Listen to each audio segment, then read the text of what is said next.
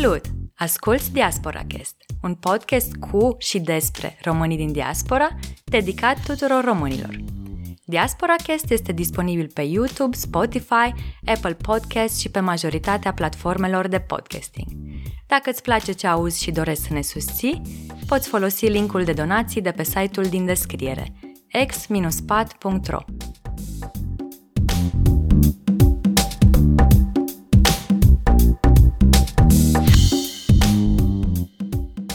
Săptămâna aceasta, invitatul nostru este Cristi. Cristi este din Brașov și s-a mutat în Germania în 2019 împreună cu soția sa, care l-a și motivat în acest sens. Ne povestește despre viața sa profesională, despre ce l-a determinat să facă această mutare, ce l-ar face să se întoarcă în România, dar și despre cum a învățat că duminica nu se face treabă în grădină. Audiție plăcută!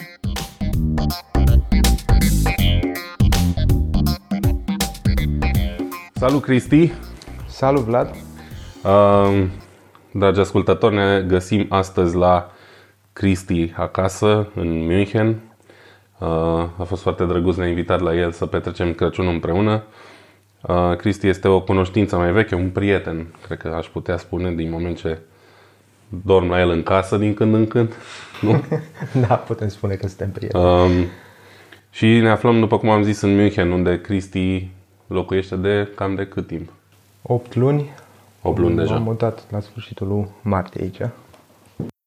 Bine, în München, nu aici, aici, dar da, de 8 luni trăiesc în München. De 8 luni în München. Și cu ce te ocupi? Sunt inginer de proiect pentru o firmă germană și În ce domeniu? în domeniul auto, automotive. Uh, Da, de altfel München, după cum foarte multă lume știe, e considerat așa oarecum una din capitalele automobilului în Germania. Aici se află BMW, Dacă nu european. dacă nu europeană, da. Uh, și cum îți place? Ești mulțumit? E ceea ce ți-ai dorit să faci? Îmi place foarte mult ce fac, nu este jobul visurilor mele, dar, dar eu am și terminat facultatea pe alt profil, în mașini unelte și sisteme de producție. Deci pe partea asta de producție mai mult și acum lucrez pe partea software din componentele mașinilor. Dar este interesant, am de învățat mereu lucruri noi și da, cred că asta îmi place cel mai mult la jobul pe care îl fac. Cu ce te ocupai uh, înainte în România? Erai tot în domeniu, nu? Tot în domeniul auto, da, după ce am absolvit facultatea, de atunci lucrez în domeniul auto. Deci a fost cumva o trecere firească, doar că am schimbat țara. Da, ceva de genul. Și mai mult de- decât atât, aici fac cu adevărat ceva important, îmi place mie să spun, și nu numai treaba nemților care s-au săturat efectiv să, fac, să facă treaba aceea și de-aia o dau pentru mâna de lucruri ieftine din România. Uh, Ca să explicăm un pic celor care ne ascultă, uh, există în ultima vreme din ce în ce mai multe joburi în automotiv și în România, cel puțin în zona din care venim noi, da, din zona Brașovului, doar că m, cumva lumea are percepția asta și probabil pe bună dreptate că joburile care ajung la noi sunt cumva joburi care aici nu sunt neapărat cele mai bune joburi în domeniul lor, nu? Da, ceva Și de genul. pe Majoritatea lângă asta- sunt așa, nu zic că toate, dar în mare parte cam asta aduc. Pe lângă asta sunt și, evident, e veșnica problema a forței de muncă mult mai ieftine. Na, trebuie să o spunem și pe asta. Uh, și că tot am ajuns la forța de muncă ieftină. Care sunt motivele pentru care ai venit în Germania? Ai venit doar pentru a câștiga mai mult pe un post similar decât în România sau ai avut și alte motivații? Nu neapărat pentru salariu, ținând cont că nici în România nu câștigam chiar puțin și cel mai important lucru e că nu plăteam chiria acolo. Uh-huh.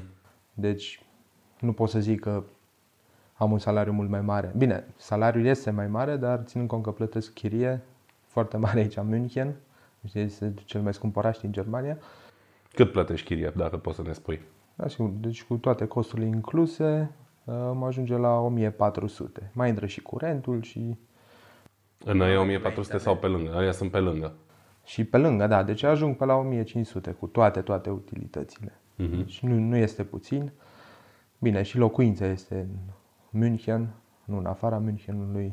Da. Am o bucată de curte. Locuința este destul de mare, trei camere. Deci este ok, dar tot este mult în comparație cu România sau alte orașe. Și cum ți-a fost, uh, sau cât de greu ți-a fost să găsești locuința asta? Foarte greu. Deci am trimis undeva pe la vreo 200, între 200 și 300 de e mail până Wow. am găsit ceva. Da, am avut mare noroc cu firma uh, pentru care lucrez. Mi-a oferit cazare timp de 3 luni și am avut timp suficient să caut ceva. Mhm. Asta e un, și un, uh, un sfat pentru cei care se gândesc să, să vină la München în particular sau în orice alt oraș mare din Germania de altfel. Um, Gândiți-vă un pic la aspectul ăsta. Am mai discutat în episoadele anterioare despre cât de dificil poate să fie să-ți găsești o chirie sau dacă nu dificil, cu siguranță scump, dar de cele mai multe ori și scump și dificil. Um, pentru cei dintre voi care vă gândiți să plecați cu un contract de muncă, adică cu ceva stabilit dinainte cu o firmă, poate n-ar fi rău să puneți problema asta ca un termen de negociere al contractului, da? Să vă asigurați că firma la care vreți să plecați vă poate asigura fie o locuință temporară, cum Cristi a avut norocul să, să primească, fie măcar niște bani pentru mutarea asta, fiindcă nu va fi ușor din prima. Da? Este într-adevăr de recomandat să încercați asta în orice caz. Pe mine m-a ajutat foarte mult, deci. Și acum stăteam pe Airbnb sau... Adică, mă rog, primele trei luni aș fi stat pe Airbnb sau aș fi plătit mult mai mult pe chirie decât mi-aș fi permis, poate. Da, nu e ușor. Asta știu și eu, din păcate, în München e mult mai rău. Cu toate astea, ai marele avantaj că ești într-o poziție super bună, stai la casă, ai un pic de curte și cât ai de făcut până la serviciu? 5 minute cu bicicleta. Da. Deci pe jos undeva pe la vreo 20-25 de minute. Mhm. Deci 5 minute cu bicicleta față de ora pe care o am eu zi de zi, e așa, un fleac. Majoritatea au trebuie Da. să bată drumul. Asta, Asta din e stilul păcate. de viață de aici. Da. nu? E, a devenit normalitate pentru mulți. Nu, nu, nu cunosc asta altfel. Apropo de, de chestia asta și de normalitatea asta, crezi că ai fi fost în stare sau ai fi vrut, dacă n-ai fi găsit atât de aproape de muncă, să faci naveta, nu știu, ai fi căutat până ai fi găsit ceva în apropiere sau ai fi cedat și ai fi zis ok, mă duc undeva în afara orașului și aia e. Eram pe punctul de a ceda. A, Găsisem o locuință mult mai mică decât asta, dar ca și chirie undeva tot pe aici aș fi ajuns cu costurile și eram la 30-35 de kilometri și mi-ar fi luat tot așa cu mijlocul de transport în comun vreo oră ca să ajung la birou. Și cu mașina ținând cont de traficul de aici, care este infernal, ar fi durat tot cam atâta. Dar da, eram pe punctul de a accepta și chiria aia. Eram disperat, sincer. Oarecum, da, poți, putem spune și chestia asta. Um, ce avantaje crezi că ți-a adus mutarea asta? Pe plan profesional, foarte multe avantaje. Uh, Chiar lucrez acum pe un proiect foarte interesant. Ultima generație de motoare electrice. Ultima, adică cea mai nouă, ca să nu înțeleagă lumea că ar fi ultima și nu se mai fac. Din potrivă. Exact, cea mai nouă generație. Uh, Abia pe la mijlocul anului viitor o să înceapă producția. Și da, acum sunt în temă cu tot ce e nou și asta îmi place cel mai mult. În România, pe de altă parte, făceam tot în industria auto, dar pentru mașini deja intrate în serie sau, mă rog, Da, adică aici marele avantaj, ceea ce încă nu se munca ce încă nu se transferă în România și probabil că va rămâne așa destul de multă vreme, e munca la prototipuri. Exact. Și fac parte dintr-o echipă de cercetare și dezvoltare pe partea de software dintr-o componentă din motorul electric și este foarte imp- interesant și am foarte multe de învățat. Care sunt niște elemente sau niște factori care te-au făcut pe tine să te hotărăști că vrei să pleci în Germania? Sau Germania a fost tot timpul singura opțiune pentru tine? Nu neapărat Germania, ci o țară vorbitoare de limbă germană, ținând cont că vorbesc de mic copil această limbă. Mhm. Da, m-am hotărât să vin în partea asta a Europei. Dar nici acum nu sunt 100% convins că voi rămâne în Germania pentru tot restul vieții. A fost mai degrabă o schimbare, am zis eu, poate să fie și una temporară sau no, pentru o experiență. Deci adică să încerc și, și partea asta, să nu regret mai târziu. Dar încet, încet am ajuns la concluzia că parcă totuși este mai bine aici. Nu că n-aș fi știut din România, dar Dă-ne am, niște exemple. și întâlnit cu, cu chestiile astea. De la infrastructură până la nu știu, am avut, de a face, am avut și o problemă medicală, am fost tratat cu respect și promptitudine. O problemă medicală pe care o aveai dinainte sau? Adică poți compara cum ai fost tratat în România cu cum ai fost tratat aici, de exemplu? Pentru o problemă similară sau nu știu? Da, de, de exemplu, am mers la medicul de familie din România, aproape mereu aveam roșu în gât și, nu știu, cu alte probleme medicale mai mici sau mai un pic mai grave, trebuia să merg după aia la o clinică privată să-mi fac analizele și să plătesc da. pentru da. toate probele de sânge și sau ce știu eu. Aici am fost direct la medicul de familie, tot așa, într-un bloc de ăsta de cartier, efectiv. Semăna oarecum cu da. România, da. dar mi s-au luat inclusiv probe. Mi s-a luat sânge acolo, aveau și EKG și... Na, deci nu a trebuit să mă... Nu m-a pus pe drumuri, practic, să merg da. 15 alte părți. M-a rezolvat pe loc, practic. Um, asta știu și eu și la mine la fel. Am fost acum recent să-mi fac analizele și tot așa am un medic de familie. La fel, într-un bloc, nu chiar de locuință, dar e o clădire de birouri, e totul tot așa improvizat între ghilimele, să spunem așa. Nu există, nu știu, poate unii și închipuie că există un bloc doar cu medici de familie sau așa. Nu, sunt tot împrăștiați prin cartiere care unde a prins un spațiu, dar um, asta e și la mine a fost marele șoc. Medicul de familie al meu este tot român, apropo. Așa s-a nimerit. Da, dar ideea e că analizele de sânge se fac tot acolo, sau recoltarea cel puțin, se face tot acolo. A fost tot pe bază de programare, dar totul pe decurs rapid. Adică aceeași procedură pe care o fac an de an, că încerc să-mi fac analizele astea anual. În, în România a fost mult mai complicată. Adică a trebuit să mă duc după o trimitere, după aia a trebuit să mă duc să mă programez la analize, pe urmă a trebuit să stau la niște coze enorme la analize, pe când aici totul a fost mult mai rapid. Mi-a luat sânge în același cabinet, programările mult mai rapid, tot. Da, așa este. Dar mulți se plâng tocmai de asta, că nu, nu sunt destul de rapizi doctorii de familie dacă n-ai o asigurare privată. Aici. Aici, da. Și asta iarăși este din punctul meu de vedere un mare avantaj că ai posibilitatea să alegi între asigurarea medicală la stat, deci cea obligatorie, sau cea privată. Uh-huh. Bine, că trebuie să respecti anumite, anumite da, niște criterii, dar în principiu dacă poți să alegi asigurarea privată, atunci ești tratat mult mai rapid și mult mai bine. Sunt și mult mai bine dotați. Pe scurt, ca să elucidăm un pic ce înseamnă chestia asta, poate am mai menționat în episoadele trecute, nu mai știu.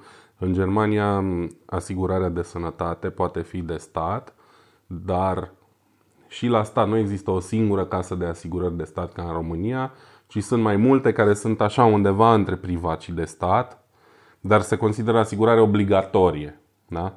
de sănătate, pe care trebuie să o aibă fiecare angajat în baza ei îți faci programări, te duci la investigații, majoritatea sunt gratis, evident, cele mai costisitoare costă extra, dar mai există și posibilitatea de a-ți face asigurare privată, ceea ce înseamnă că nu mai plătești și pe aia de stat, nu? Adică în momentul în care ai privată, e doar privată și atât. Exact, da, deci plătești numai asigurarea privată. De multe ori este mai ieftină decât cea la stat, numai că în timp poate să devină foarte, foarte scumpă. În funcție de cât de des te folosești de serviciile alea, sau? Da, și ești supus unor teste, uh, unor, cum, cum se numesc alea? Mm, Nu știu, de... Analize medicale. Adică te, îți fac niște analize anterior ca să vadă cât de bolnav ești? Cu cât sau... ești mai bolnav, cu atât plătești mai mult. Adică dacă ai boli cronice practic avute înainte să te înscrii la ei, o să plătești mai mult decât unul care e sănătos tu, cum ar veni. Da, ceva de genul. Dar cu o asigurare asta vin și avantajele de a... Unii spun că, te poți, că durează mai puțin să ajungi la un control. Da, nu Ești trebuie să tratat mai aștepți bine. atâtea, trei luni, de exemplu, până primești Mhm. o programare la un medic specialist. Dar, pe de altă parte, nu poți să-ți asiguri soția sau copiii. Mhm. Trebuie să plătești mereu extra și poate să te coste destul de mult în viitor. Și Da. tu, momentan, ai optat pentru cea pri- de stat, cum ar veni. Da, momentan, da, pentru că și soția mea este asigura, asigurată pe asigurarea mea. Mhm, am înțeles. Și nu Da. simt nevoia să am asigurarea privată pentru moment. Da, momentan rămân cu asta.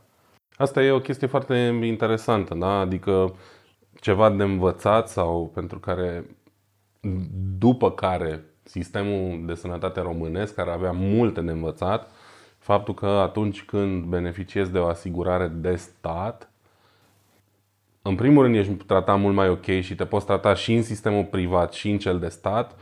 Practic, nu există doar spitale de stat și spitale private. Ești liber să-ți alegi cumva și oricum vei beneficia de asigurare în majoritatea cazurilor. Iar dacă alegi o asigurare privată, nu o mai plătești pe aia de stat. Da? Pe când în România, vrei, nu vrei să mergi la stat, plătești ca bou un și la procent stat și la privat. și colo și colo și probabil că de una dintre ele nu o să beneficiezi niciodată sau foarte rar. Bine, la privat trebuie să plătești mereu la fața locului. În Da. condițiile în care am tot plătit lunar, mi-au fost trași din salariu practic o grămadă de bani pentru asigurare medicală, dar nu m-am folosit mai niciodată de Da. serviciile statului. Asta e una din marile probleme și eu am cotizat vorba aia 10 ani de zile cât am lucrat în România și în afară de un medical pe an sau când a venit uh, răceala specifică sezonului sau mai știu eu ce, n-am beneficiat de nimic. Nu că mi-aș fi dorit, slavă Domnului, bine că am fost sănătos, dar am- sunt convins că aș fi ajuns în caz de ceva tot la privat, cum s-a întâmplat, da? Chestii de bază, gen un control oftalmologic, La privat. da? Scos banul. Normal, adică, ok, scos banul sau am un abonament care mi-acoperă chestia asta. Dar chestii de genul ăsta, lucruri care ar trebui să fie de bază, da? un control oftalmologic o dată pe an, să vezi, ai chiorât, mai vezi, îți trebuie ochelar, nu îți trebuie, nu poți să-l faci la stat decât dacă ai o bunică, cum se ducea bunica mea săraca, să-ți ia bilet de ordine la 6 dimineața pentru a doua zi și după aia stăteai câte 3 ore pe hol și mai știu eu ce. Nu. Aici am rezolvat toată chestia tot așa într-o zi cu soția, asigurată pe asigurarea mea. Da. A avut probleme cu un ochi și pe loc. Adică, mă rog, a trebuit să aștepte un pic, neavând asigurarea privată, dar în două ore a fost Mhm. rezolvată situația. Deci putem să spunem că nu banii au fost principalul sau singurul motiv pentru care ai plecat din țară, cum se întâmplă cu mulți alți români. Nu, nu, deci în niciun caz banii.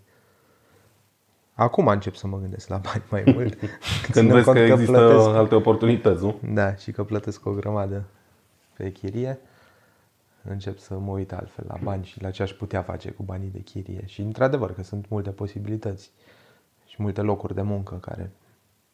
Da, Piața e foarte dinamică. da, și concurența este foarte mare. Exact. Tu ești vorbitor de limba germană. Ai spus că vorbești cam din totdeauna. De mic copil, da. Bunica mea era săsoaică, cu ea vorbeam germană, cu tatăl meu. Deci bunica din partea tatălui a fost săsoaică. Mhm. Ei au vorbit între ei mereu în germană și eu cu tatăl meu am vorbit în germană. Am fost la o grădiniță germană, clasele 1-8, iarăși cu predare în limba germană. Deci, practic, erai deja destul de bine conectat, nu doar la limbă, cât oarecum și la cultură, putem spune, nu? Într-o oarecare măsură. Da, oarecum eram conectat și la cultură. Și nu ai avut dificultăți sau nu ți-a fost greu să, sau nu îți este greu, că încă e de vreme, da? Nu, ți este, nu crezi că ți este greu să te integrezi sau ai avut probleme legate de integrare? Ai simțit vreodată că Îți lipsește ceva sau că ești tratat altfel din cauza asta? Din cauza că nu ești neamț? Nu, la, poate că nici la început, de fapt, că lucrez deja de mulți ani cu, Uh-huh. cu nemți. Ai lucrat și înainte, trebuie să spunem ce n-am specificat, că și înainte ai lucrat multă vreme tot cu... Multe proiecte pe limba germană și în call center și Mhm. în Brașov. Deci cam toate locurile de muncă. Au- M-am folosit de limba germană și am lucrat cu oameni din Germania. Mhm. Îți lipsește ceva din cultura românească sau nu știu cum să zic. Ce nu găsești aici și ți-ar plăcea să găsești care să-ți hrănească sufletul, să zicem mai întâi? Sau chestii cu care ești obișnuit de acasă și aici îți lipsesc? Dacă ai ceva... Nu pot să zic că îmi lipsesc chestii de aici. Pe de altă parte, am avut acum vreo lună sau două luni, am făcut o gafă, cum ar spune unii, Mhm. că am tuns iarba duminica. Și aparent nu se face asta în Germania. Duminica e zi de liniște, de relaxare. Eu pur și simplu eram grăbit, adică trebuia să termin și partea asta de tuns iarba. Era duminică, am uitat cumva că este duminică și că nu se face asta, cumva știam Mhm. că nu se face asta, dar totuși am făcut-o și am auzit niște vorbe după ce am făcut asta de la vecini care făceau un grătar în curtea de lângă. Eu eram în casă și am auzit prin bucătărie când ziceau, aoleu, dar duminică, dar cum să faci așa ceva? Și m-am simțit ca ultimul om atunci. și asta uite, cât de multe știu eu despre cultura și cât de mult ai fi eu lucrat eu cu ei, sunt totuși niște chestii pe care efectiv nu le știam sau pur și simplu nu le-am oferit așa mare importanță în trecut. În România și acolo am stat ultimii 2 ani sau 3 ani la casă și făceam treburi de seapă în curte, gălăgioase, inclusiv freză de zăpadă, care Mhm. este Da, destul e- de gălăgioasă. Duminica, în- de Crăciun, de Revelion, nu mă interesa și nimeni nu-mi zicea nimic. Și aici s-au dat seama. A doua zi am mers pe la, la toți vecinii, deci la efectiv toți vecinii și mi-a cerut scuze. Am zis că am uitat, că îmi pare rău, că nu o să se repete. Da, Deci vezi? sunt așa mici chestii, oricât de multe ai simțit tu integrat și așa, tot mereu te împiedici de câte una alta. Sunt anumite lucruri care aici se fac altfel. Mici chestii care oarecum Și au sens. au sens, unul la mână, și doi la mână, am putea spune că nici în România n-ar fi neapărat acceptate, mai ales din punct de vedere religios, la ortodoxi, mă care sunt majoritari, duminica e ziua de odihnă, dar nu ți-ar spune nimeni niciodată așa sau n-ar fi neapărat o problemă. Dar nu e vorba că îți bate lumea obrazul, de aici există reguli și, de fapt, legi, nu reguli. Da. Riști amenzi mari dacă faci asta. Scrie clar acolo, între ora 8 dimineața și 20 ai voie să faci asta și numai zilele lucrătoare. Da, ceea ce oarecum e firesc. Doar că asta vreau să, să mai spun, spre deosebire față de România, aici lumea o să-ți spună de cele mai multe ori, bă, termină cu căcatul ăsta, că azi e duminică sau poate o să ai ghinionul ca unii să cheme direct poliția, nici măcar să nu te anunțe. Nu, nu-ți spun că le e frică, că nu percep bine mesajul, le e frică Ok, să nu sau te asta. jignească. A fost în cazul meu cel puțin. Că eu i-am auzit întâmplător, cum vorbeau între ei chestia asta și de-aia m-am rușinat și m-am simțit cum am simțit. Am și mers și mi-am cerut scuze și da. Deci aia, de multe ori nu o să zică neamțul direct în față, mă, ești un dobitoc, te rog, nu mai fă asta. Da. Ori pe ocoliță și le-am spus, fără să-mi spună în viitor când mai fac vreo tâmpenie din asta, te rog frumos, uite aici facem în felul următor, fără nicio jenă. Eu chiar mă bucur când mă corectează cineva sau nu știu, inclusiv la vorbit sau la tot ce fac. Când greșesc îmi place să mi se spună, vezi că ai greșit. Asta e, da, așa și o chestie de time management, cumva trebuie să ne facem și noi și să ne obișnuim ca duminica să, să fie toată treaba făcută. Sau cumpărăturile să fie făcute până la ora Exact, 8 uite, seara. alt subiect bun. Cum te-ai obișnuit cu chestia asta? Pentru cine nu știe, fac o scurtă paranteză. Unul la mână, treaba cu muncitul duminica și cu faptul că există legi uh, care împiedică asta se reflectă inclusiv la uh, alimente și la, nu la alimente, la magazine, da? Deci nu există aproape nicăieri niciun magazin deschis duminica. Din câte știu eu, legea spune că dacă ești proprietar, atunci tu personal ai voie să lucrezi în magazinul tău duminica. Nu știu dacă e adevărat sau nu, așa am înțeles că ar fi. Ideea e că în afară de câteva magazine pe la aeroport, Benzinării, și benzinării de unde mai mult decât o apă și țigări nu poți oricum să iei. Asta în cazul în care vrei să dai o grămadă de bani pe țigări. Da, exact. Nu pe țigări, care Sau costă și la ea, fel, costă la mai fel, mult pe da. apă. În fine, ideea e că totul e închis duminica și lumea trebuie să știe chestia asta că cel mai târziu poți să-ți faci cumpărături sâmbătă seara. Dacă ai rămas duminica fără pâine, probabil că nu o să mai mânci pâine până luni. Mm. E, noi avem aici aproape ceva, e o brutărie mică care e deschisă inclusiv duminica Da. până la ora 12, dacă nu mă înșel și s-a întâmplat odată până acum să planificăm greșit toată treaba asta cu cumpărăturile să luăm de acolo ceva. Dar, da, în principiu trebuie rezolvat tot sâmbătă. Partea de cumpărături, adică. Și și de muncă în grădină cu Ah, neapărat. da, deci acum mașinile de tuns iarba, drujbe și de astea, că în rest de măturat sau ce Adică știu eu, de trebuie să nu adunat. faci zgomot, cu alte exact, cuvinte. da. Nu mai știu și decibelii erau dați undeva prin... Sunt, da, știu că sunt. Cred că am și eu în regulamentul blocului undeva trecut.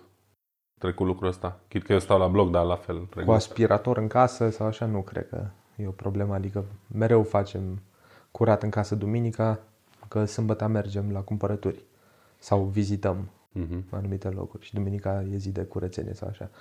Dar atât, prin curte, cu drujbe, mașini de tuns iarba, de suflat frunze și așa mai departe, trebuie evitat. Da. Um, Din fericire, eu sunt norocos, deși stau la bloc și probabil că sunt cel mai gălăgios din bloc, fiindcă nu prea aud zgomot de la vecini, având și niște tobe, care chiar dacă nu sunt tobe reci, da, tobe acustice, fac destul zgomot când mă ia valul. Da. Și până acum n-am avut comentarii, o mai fac și duminica, dar nu atât de mult, adică maxim jumătate de oră, o oră.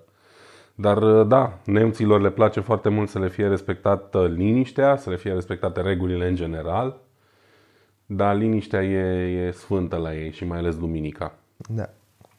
Bun, asta o putem trece la lucruri care îți plac în Germania față de România. Faptul că ordinea se respectă, faptul că duminica e rezervată liniștii. Sunt și lucruri care nu îți plac? Acum nu știu și dacă lista e listă. N-am lista la mine. Adică Nu, nu îmi trebuie o listă. trebuie să Din mă cap, gândesc un din, pic nu știu, ce nu-mi experiență. place. Alea Nu sunt chestii de plăcut sau de urât aici. Pur și simplu te obișnuiești cu chestiile lor sau nu. La serviciu, Ok. de exemplu. Toată lumea lucrează sau măcar lasă impresia că lucrează, chiar dacă stă în fața Mhm. monitorului și cine știe ce face acolo. Dar nu e niciunul care începe și vorbește tare sau... Mă rog, or fi și câțiva uh, din ăștia, E dar la fel, e mai multă ordine decât da, în cu mare ce suntem parte... noi obișnuiți. Da, asta. În România, de multe ori, când nu era așa mult de lucru, făceam ce ne tăia capul prin birou acolo, ne jucam, ne... Oho, da, era câteodată foarte și din comun ce se întâmpla în România, dar ține și de mentalitate și de... Și de control, poate? Că poate dacă ar fi mai liber să facă temir ce ar face și ei. Și noi eram acolo cam lipsiți de supraveghere, să zic așa, ca niște copii în, uitați de părinți în parc. Probabil că și asta.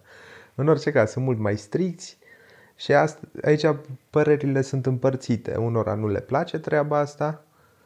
Sunt unele persoane care se obișnuiesc pur și simplu cu treaba asta și persoane care nu se obișnuiesc. Dar, na.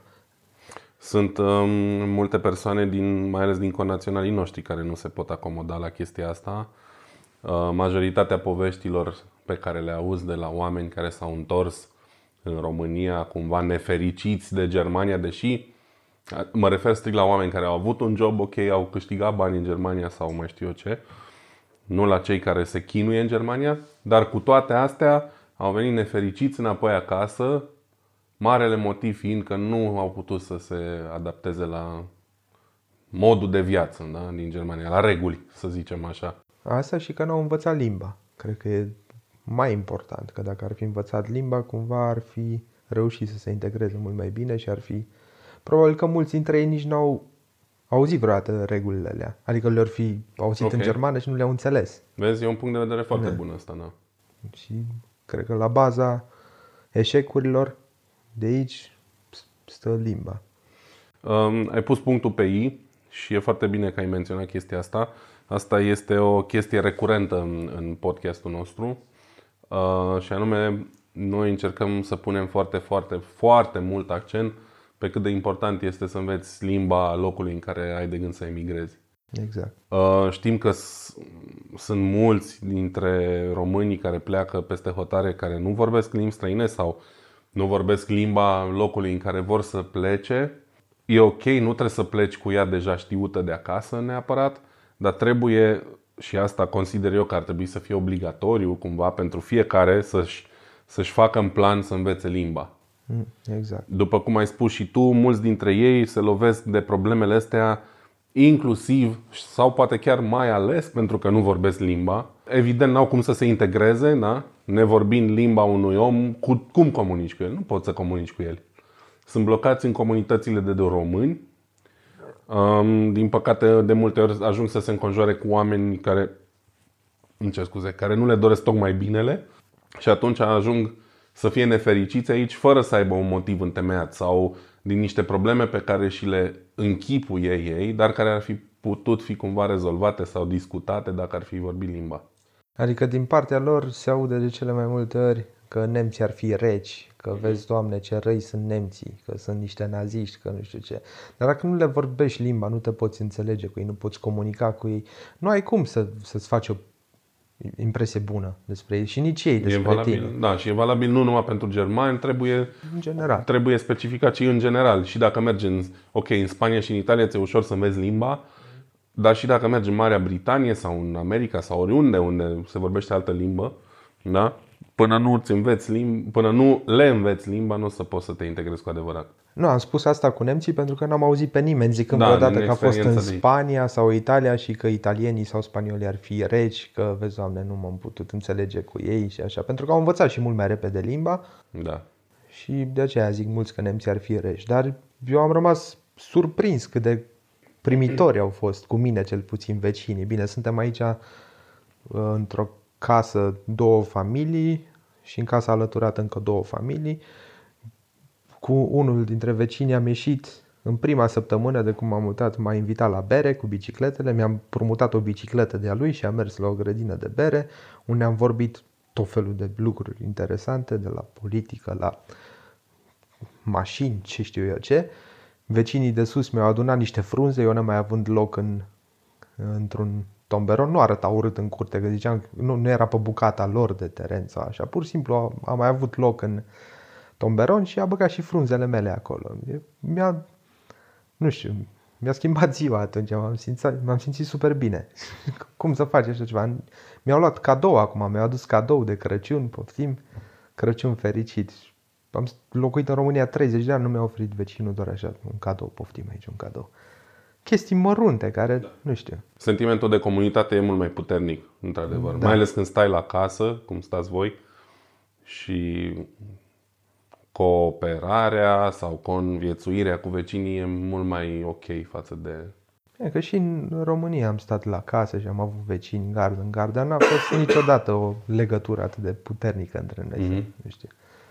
Da, exact. Da, așa e. Uh, evident, nu putem compara cu Spania și Italia, care sunt frate meleu, cum ar veni, da?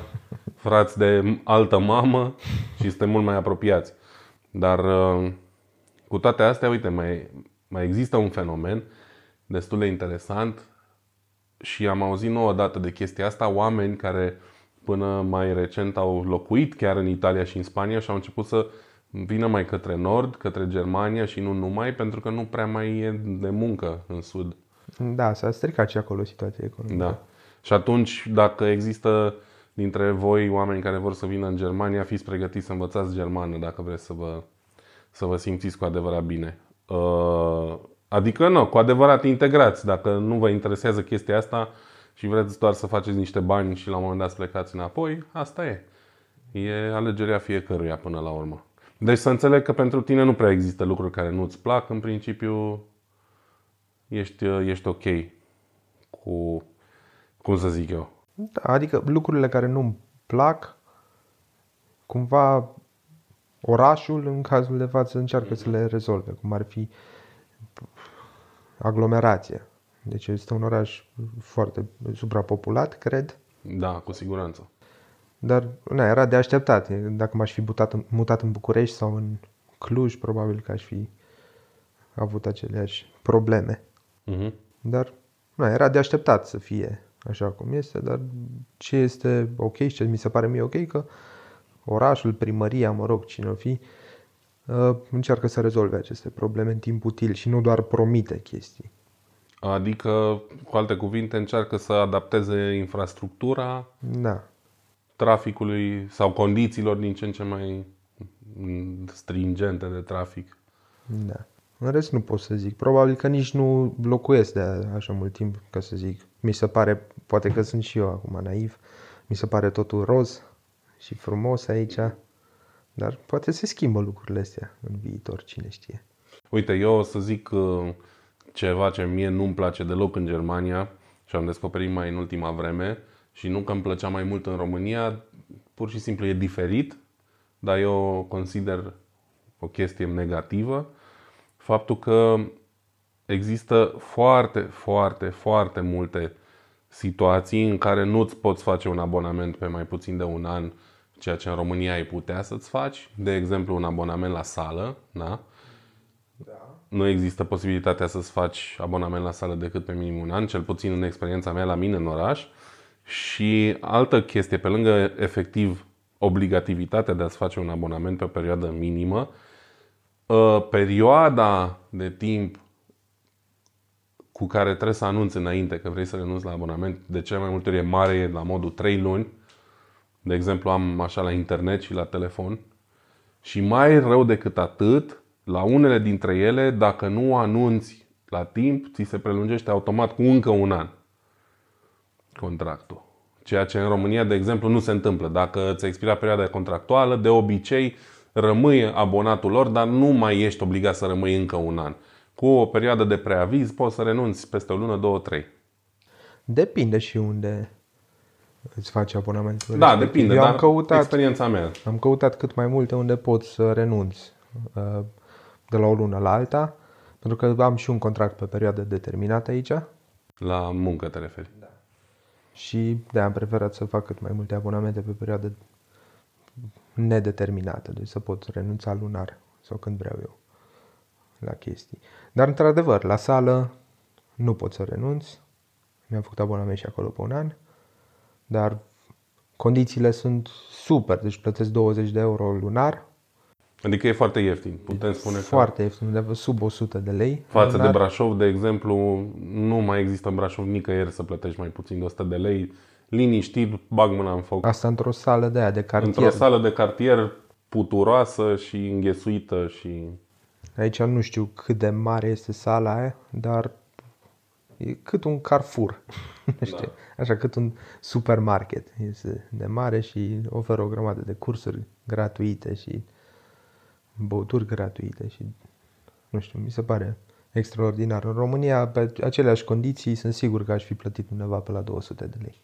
Da, și eu. Și mai e un avantaj major aici, faptul că, în general, în Germania, sălile de fitness sunt lanțuri, nu sunt din astea de cartier individuale și cu un abonament de genul ăsta ai acces la toate sălile din, de pe teritoriul Germaniei, corect? Exact, și și la antrenori personali și cursuri Ok, care da. intră în preț. Ceea ce în România trebuie să plătești mereu extra. Exact. Deci, din punctul ăsta de vedere, iarăși, un serviciu mai ieftin decât în România, care Cum sunt oferă o multe, calitate mult mai bună. Da. Și asta e un alt uh, subiect foarte lung și complex în care probabil nu o să intrăm acum. Faptul că s- există multe servicii care sunt mai scumpe aici decât în România și cumva e normal pentru că în România sunt prețurile mai mici decât ar trebui să fie. Dar există și chestii de genul ăsta, uh, un abonament la sală, mâncarea de multe ori, care sunt mai ieftine decât în România și sunt mult mai de calitate. Din păcate, adică nu din păcate, din păcate pentru ce se întâmplă în țară, da? unde oamenii plătesc bani mulți pe niște servicii substandard. Nu știu, acum soția a spus, eu nu mă prea pricep, dar la m- calitatea roșilor din Lidl, de exemplu. Diferă foarte mult, prețul este același, numai că n-au mirosul ăla și gustul ăla de plastic, să zic așa. Da. Cumva aveau un gust bun și totuși erau luate de la Lidl și nu din piață. Um, Acum, eu, da, nu vreau să fac reclamă la Lidl sau așa, spun doar de calitatea produsului. Nu, eu sunt de acord 100%, adică eu, din experiența mea, nu am neapărat cu roșiile, dar uite, acum e sezonul portocalelor, da? Și eu sunt fan portocale și tot timpul iarna mâncam chile de portocale și în fiecare zi aveam portocale în casă. Acum la fel. Și constat două lucruri la citrice, da? că suntem în sezonul citricelor. Unul la mână.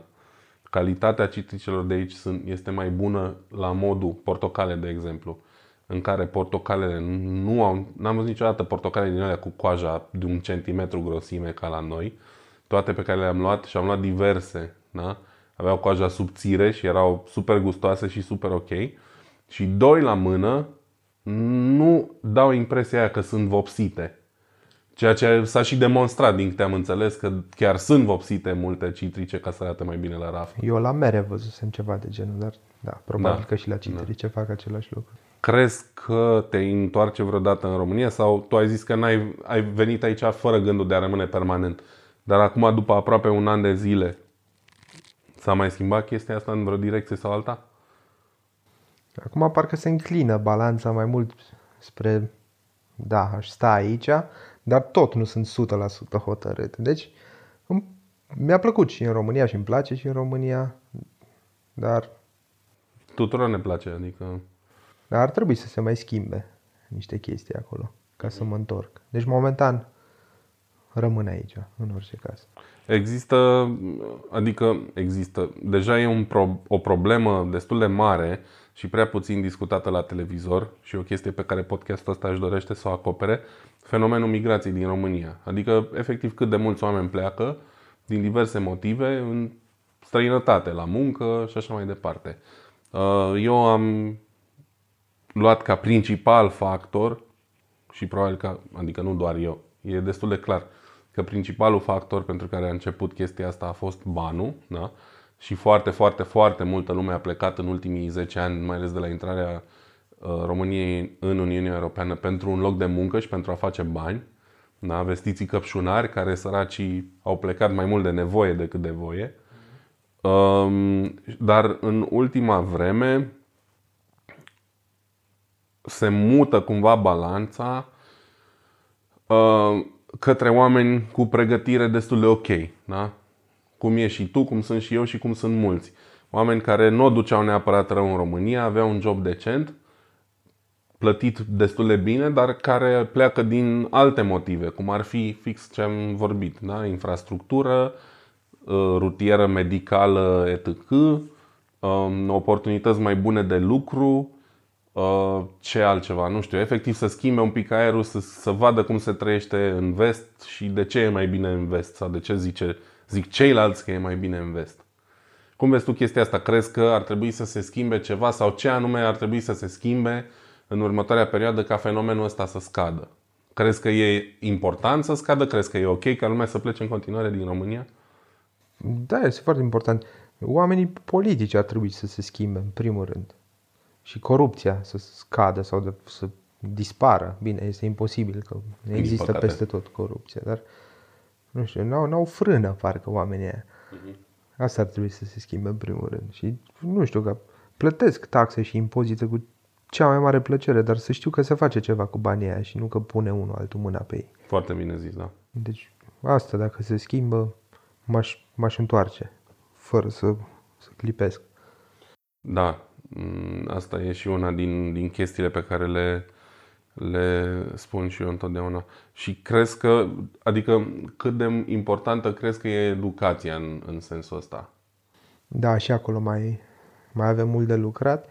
Dar uite, în Brașov, de exemplu, s-a dezvoltat destul de bine și partea asta, că sunt iarăși firmele din Occident care au investit în universitate, acum zic strict de Universitatea Transilvania din Brașov, Acolo mai ai de învățat și de pe la companiile alea, cu un stadiu de practică, mai e un centru de cercetare și dezvoltare în care au investit. Deci, da, dar mai e loc. Mai există uh-huh. um, loc de bine. Din fericire, da, Brașov e un caz cât de cât fericit și în general la oraș putem spune că întâlnim asta. Problema mare e la sate. Da, în mediul uh, rural acolo trebuie să investească foarte mult. Sunt multe școli, am înțeles, care nu au toalete în, în, în Da, clădire, da. trebuie să iasă în curte. Sunt unele care nu au nici măcar în curte. Deci sunt, uh, am uh, ultimele chestii pe care le-am auzit și le-am citit recent, erau că sunt școli în care nici măcar în curte nu sunt toaletele. Nu știu dacă sunt afară din curte sau efectiv sunt în alte clădiri, dar am auzit chiar recent o declarație și mi s-a părut la un moment dat că n-aud sau că nu înțeleg eu bine, dar de fapt cred că am înțeles bine. A zis tanti ministru a educației asta nouă din guvernul Orban că scopul ei în mandatul ăsta intermediar până la alegeri sau cine știe, da? Cât o mai dura guvernarea Orban, este să ajungă ca fiecare școală să aibă toaletă, nu să aibă toaletă în interior, să aibă toaletă.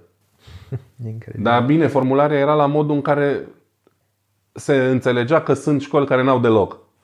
Nu că să le mutăm din curte înăuntru. Aia e alt subiect.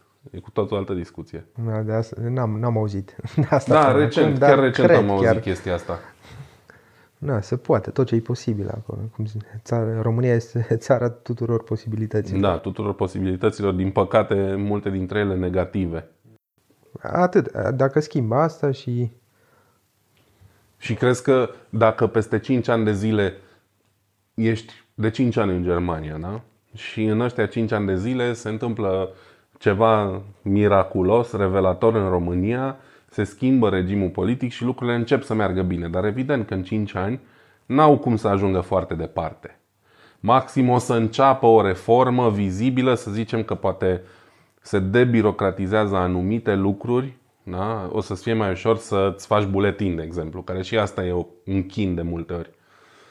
Și maxim se mai apucă de o autostradă, că e clar că nu o să facă în 5 ani mare sfârâială. Crezi că în 5 ani ți-ar fi gândul la același loc sau crezi că ar fi suficient pentru tine doar să vezi că începe să se schimbe ceva ca să te întorci sau ai vrea să mai întâi să fie niște chestii gata, da? Adică, nu știu, vreau să văd un spital nou nouț făcut de la zero. Vreau să văd 100 de kilometri de autostradă noi nouți. Uite, eu de aia nu prea fac iluzii acum că mă voi întoarce în viitorul apropiat, că știu că nu o să se întâmple toate chestiile astea. Și eu am început în ultima perioadă, după cum știm, am căsătorit anul trecut și vreau un viitor mai bun pentru copiii mei. Când, să zicem, o să am în 5 ani un copil, o să înceapă să se miște cât de cât lucrurile în România, o să aibă copilul 10 ani, probabil, când peste 15 ani, să zic așa, dar deja o să fie mult prea târziu ca să ne mutăm de aici, poate. O să trebuiască iar să se incre- integreze copilul meu în România și probabil că o să fie greu să ne mutăm după aia da. cu un copil înapoi în România. Nu imposibil, dar mai greu. Deci nu e exclusă varianta asta, dar... Na, de am zis că balanța asta se înclină mai mult spre a sta mai departe în Germania. Și da, deci nu... Oricât de mult s-ar schimba lucrurile în viitorul apropiat, o să fie prea târziu, cred. Pentru mine, cel puțin. Da, ne place să m, spunem chestia asta, nu spune niciodată, niciodată, dar uh, na, nu poți să știi. Asta e, nu poți să știi niciodată unde se îndreaptă lucrurile, dar dacă toate lucrurile merg bine, să zicem așa, uh, și eu sunt de aceeași părere. Nu știu dacă aș putea să mă întorc doar pentru promisiunea că va fi mai bine. Că în 5 ani de zile, maxim promisiunea că va fi mai bine și un, așa un început timid s-ar putea vedea. Și trebuie să ne gândim la vârsta asta, mai ales, da, ai 30 un pic de ani, vrei să faci un copil, unde vrei să-l crești? Pentru că eu n-am copii, dar știu destui cu copii și am cunoscut recent persoane în Germania, da, care au copii destul de mari la școală deja și ei își dau seama că nu prea mai au cum să aducă copilul ăla în România. Mulți dintre ei sau nici nu știu să învețe decât în, în germană. Da? Dar sunt multe școli cu predare în limba germană, deci asta n-ar fi neapărat o problemă. Zici Dar tu că și sunt alea multe școli, sunt, este, asta e doar în bula noastră sunt multe școli. Că în, în Iași sau în Roman sau în Galați nu știu cât de multe școli Bine, eu sunt. zic acum strict de Da. Brașov. Nu sunt multe școli. școli. Ar fi două. Școli generale, cel puțin și un liceu. Și școli private, mai sunt câteva. Deci n-ar fi, n-ar fi o problemă de asta. Dar nu cred că se vor schimba lucrurile atât de repede cum mi-aș dori eu să se schimbe și de aia prefer să-mi fac, să planific restul vieții aici, nu în România. Da. E de înțeles. Dar aș investi în schimb în România. Ok. Poate în imobiliare sau și o firmă Um, să lucrez cu România mai departe, poate să promovez România sau ok. Ai, ai fi pregătit să faci asta indiferent de ce se, de direcția în care se duc lucrurile în țară sau doar dacă lucrurile o iau pe un făgaș bun? Mm, doar dacă se schimbă lucrurile. Că altfel puteam să încep ceva și acum, sau mă rog, cât eram acolo, dar mi-a fost efectiv frică și n- n-am avut încredere în sistemul de acolo. Și am preferat să fug, poate. Uh, da, vezi tu. Cam asta se întâmplă. Cam asta se întâmplă. Da. Lumea numește oamenii românii care pleacă din țară diaspora sau emigranți, doar că mulți dintre ei sunt la marginea, cum îmi place mie, de fapt nu-mi place să o spun, dar o spun, sunt la limita dintre emigranți și refugiați, cumva. Adică emigrant e un om care s-a hotărât într-o zi, bă, ce frumos e afară, ia să plec eu mâine în Anglia sau în Germania sau în Congo. Da? Și un refugiat e un om care s-a uitat în jurul lui și a zis aici nu am ce să mai fac. Dacă nu, nu știu, nu-mi găsesc mâine de muncă, poi mine îmi pierd casa sau mor de foame, trebuie să plec din țară. Asta, asta nu prea mai poți să-i spui așa, emigrant la modul foarte relaxat. Da? Uh, într-adevăr, condițiile de investiție în România, adică potențial ar fi, uh, din păcate, după cum ai spus și tu, știu și eu cazuri de oameni care au investit în România. Unii au avut succes și au reușit, alții nu, dar toți spun că e al naibii de greu. Bine, Adică, în general, sunt puțini care reușesc undeva pe la 10% statistic vorbind. da. Să le și meargă, cel puțin din prima, da, din a treia, a patra încercare poate că le iese. Important e să nu te dai bătut, dar nu știu, pare- e prea mare bătaie de cap ca să încerci ceva acolo și șpăgi și frica aia de amenzi de la ANAF, că dacă faci ceva greșit și parcă Da. toți încearcă să-ți bage bețe în roate. Cumva. Aici sunt promovați uh, mici întreprinzători. Sunt chiar ajutați să plătească taxe și impozite mai uh, mici, că ei- statul german preferă mai degrabă să primească niște bani puțini pe un termen mai lung decât bani mulți pe un termen mai scurt. Mhm. Și de aia cred că am șanse mai mari să încerc ceva pe cont propriu aici decât în România. Da, și eu simt asta. Și eu simt asta. Asta este iar unul dintre motivele pentru care am plecat. În condițiile în care Germania e totuși o țară m, pe care mulți o consideră foarte birocratizată în continuare, dar eu le spun nemților că n-a- n-au fost în România dacă cred că Germania e Exact. birocratizată. Da, birocrație este oricum mai multă decât în Anglia, unde se face totul online, da. câte am înțeles de la alții. Online în 5 minute. E. Exact, ți-ai deschis firmă, ți-ai schimbat permisul, ți de totul se face online acolo. Din punctul ăsta de vedere sunt un pic, au rămas un pic în urmă nemții, dar se schimbă încet, încet și asta. Adică eu mi-am făcut programare online aici ca să-mi schimb permisul, un permis german, permis de conducere și a durat foarte puțin acolo, în 5 minute am avut permisul. Eu sunt foarte ok cu cum lucrează autoritățile în Germania, să zic așa, la modul... La fel, am venit aici și toate actele mi le-am făcut din fotoliu, online. A trebuit să stau 5 minute la coadă ca să-mi fac înregistrarea de domiciliu. În rest, totul a fost online. Ei bine, aici a fost un pic mai greu pentru mine, ținând cont că locuiesc în München, a durat totuși ceva mai da, mult. eu stau și într-un oraș micuț. Și am avut și un pic de noroc că n-am avut programare, dar a pierdut cineva programarea sau a anulat-o. Și am reușit să intru cumva în față. Mm-hmm. Dar Dar cu toate astea e mai civilizat, adică până și asta e... Nu, stai, te duci, stai, adică nu știu cum e aici la München, dar în, în, la mine în oraș tot a fost super simplu. Am stat jos, cu bon de ordine, n-a trebuit să stau, să păzesc ușa că intră cineva în fața mea sau chestii de genul ăsta. da, aici. Bine, și în Brașov, când am, bine, când am înmatriculat mașina, tot așa cu programare online. am făcut. Deci și acolo nu pot să mă plâng că oricum s-au îmbunătățit lucrurile și, și în România. Da, nu zice nimeni că nu s-au îmbunătățit, doar că parcă totul decurge un pic prea încet față de cum ne-ar plăcea nouă sau cum ar fi normal. Dar și aici e loc de mai bine. Deci Clar. peste tot e Clar. loc de mai bine. Nu facem apologia străinătății aici, doar vrem să vedem în- din experiența invitațiilor noștri uh, de ce le place mai mult aici, ce, le, ce au întâmpinat uh, aici, care, nu știu, le-a schimbat percepția despre cum se face sau cum decurge un anume lucru.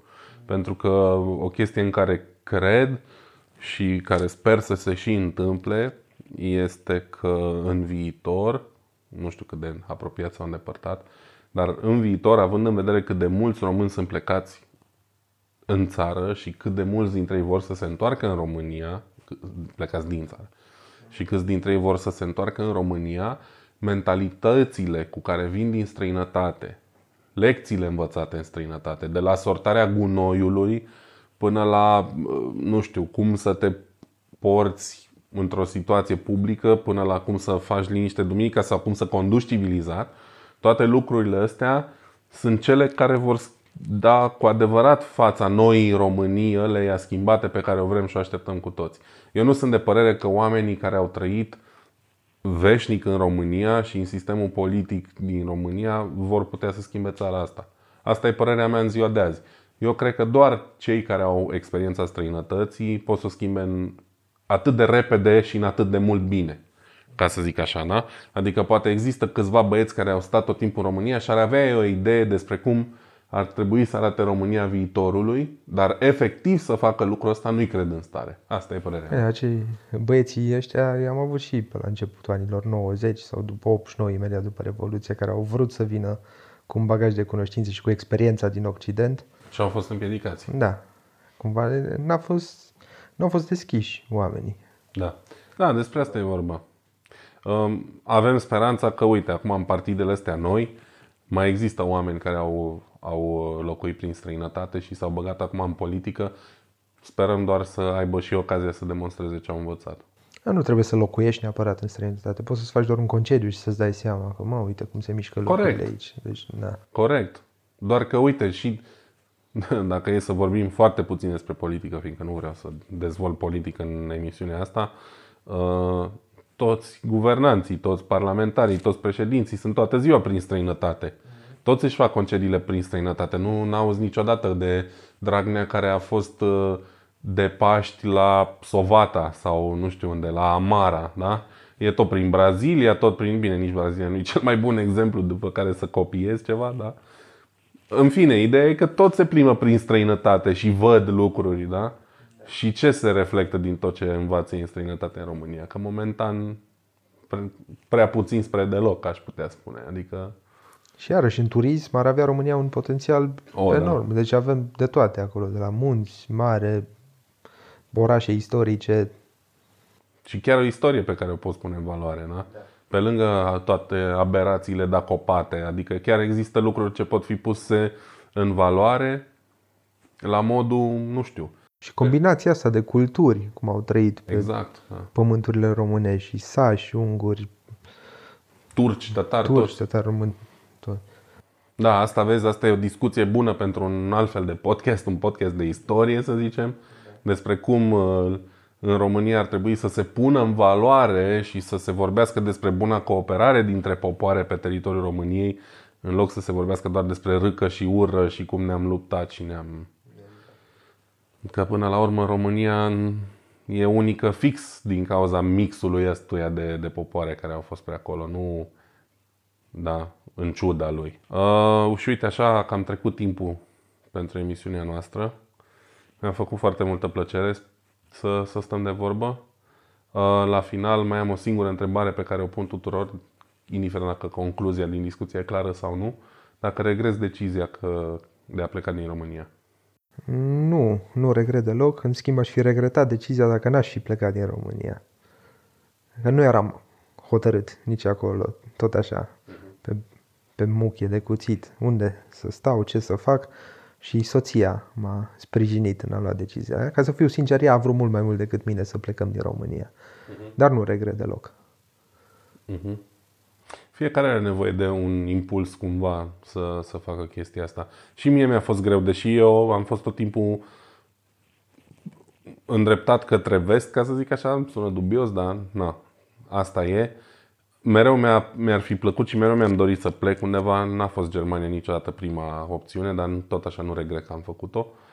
Uh, dar fiecare are nevoie de un, de un mic ajutor să facă ceva. Da, și cineva să-ți fie, care să-ți fie alături. Uh-huh.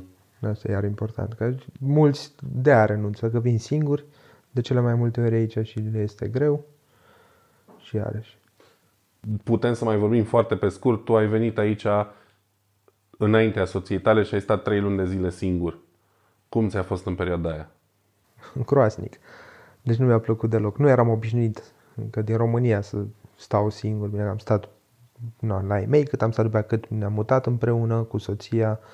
Ne eram împreună atunci.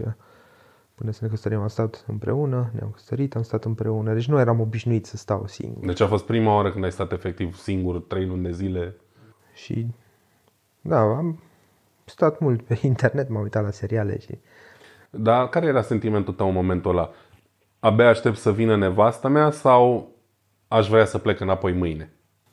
Nu, deci, da, într-adevăr, mă, deci să plec în niciun caz. Mă gândeam ce, ce bine ar fi dacă ar fi soția mea aici sau când mai veneau prieteni, foști colegi de pe la alte firme care erau trimiși cu serviciu, să mă întâlnesc cu ei, să ieșim. Uh-huh. Mai am câteva cunoștințe și prieteni aici, mai ieșeam și cu ei, dar nu poți să ieși seară de seară sau nu știu cum făceam în România, aveam chef să ies la o bere sau să mâncăm ceva, găseam un doi pe cineva și făceam asta aici.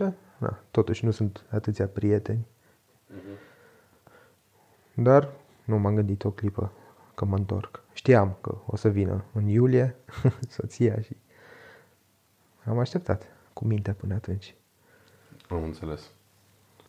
Ce sfat ai pentru oricine se gândește să emigreze în Germania, la München sau în general oriunde în afara României? Ce, care sunt niște lecții pe care le-ai învățat tu uh, sau niște sfaturi, nu știu, niște chestii care ți pe care ți-ar fi plăcut să le știi înainte să vii aici, de care te-ai lovit? Aia, m-am și informat destul de mult, deci nu pot să zic că am plecat din România fără să știu lucrurile. Chiar am fost disperat și sunt așa un fric când e vorba de a face o schimbare, mă documentez și mă informez. Deci asta e important, odată să se documenteze lumea înainte să plece, din toate punctele de vedere. Nu, nici nu știu, tot, să știi absolut tot despre locul în care urmează să te muți. Inclusiv chestii pe care le poți vizita, unde o să lucrezi, de la chirii și iarăși cu angajatorii, cu viitorii angajatori, să negocieze asta, mai ales într-un oraș ca München, să le ofere pe o perioadă scurtă, măcar ce și o lună e bine primită, dar trei luni e ideal, să le ofere o locuință. Deci să negocieze neapărat asta și limba străină. Am vorbit pe tema asta, deci trebuie să, să vorbească limba germană. Acum depinde. Și cu engleza te descurci. Acum sunt, vor fi cu siguranță informaticieni, probabil, care limba lor este codul, e o limbă universală Asta- și s-ar descurca în multinaționale și așa și cu limba engleză. Cu mențiunea că asta se întâmplă doar într-un oraș ca Münchenul, care e cosmopolit, destul de internațional și nu se aplică neapărat dacă vrei să lucrezi într-o companie mai mică undeva, nu știu, într-un oraș mai mic. Și și dacă ajung în Germania și nu vorbesc limba germană, să facă neapărat niște cursuri de limba germană. Uh, Da, sunt de acord și din păcate știu că nu prea se mai oferă sau nu prea s-a oferit niciodată cursuri intensive între română și germană, poate pe la consulate, prin locuri din astea în orașe chiar mari.